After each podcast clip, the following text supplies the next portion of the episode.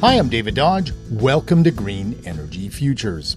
Kent Rathwell is an entrepreneur who owns Sun Country Farms, a wild birdseed company in Saskatoon, Saskatchewan.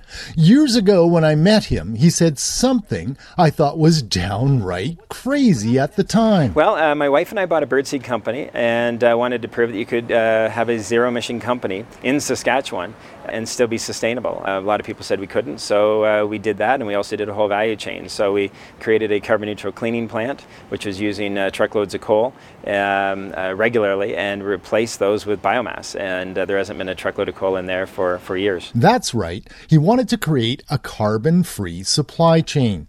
Then he realized that people buying his birdseed should be able to drive home carbon free in electric cars as well. So he started a new company called Sun Country Highway and began installing electric vehicle chargers across the continent. Within uh, eight months, we actually did complete our one year goal of connecting coast to coast across the country, creating the world's longest green highway, which you could travel uh, in a 100% electric car, 100% emission free, and at no cost. Almost a decade ago, Rathwell's company installed thousands of electric vehicle charging stations across Canada and around the world at many of which you can charge up for free.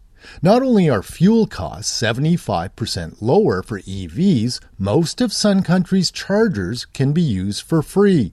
For Rathwell, this idea came from his discovery of Tesla and Elon Musk, back when the idea of electric cars was still pretty alternative. Right. Well, number one, no one really knew about Tesla. So uh, the only reason I knew about it was because I, I, found a little clip in a popular science magazine. So that's why I went down to see them. And after I drove the car, I was like, this is amazing. Everyone needs to drive this. And it only costs $10 to fill it up and, and I can go faster than virtually anybody, and it's you know it's, it's, it's amazing. At the time, Elon Musk was struggling with Tesla, and Rathwell foresaw a problem that he could help solve. You know, he had said, yeah, like Elon put his last money in, and I'm thinking, and there's no places to charge your vehicles.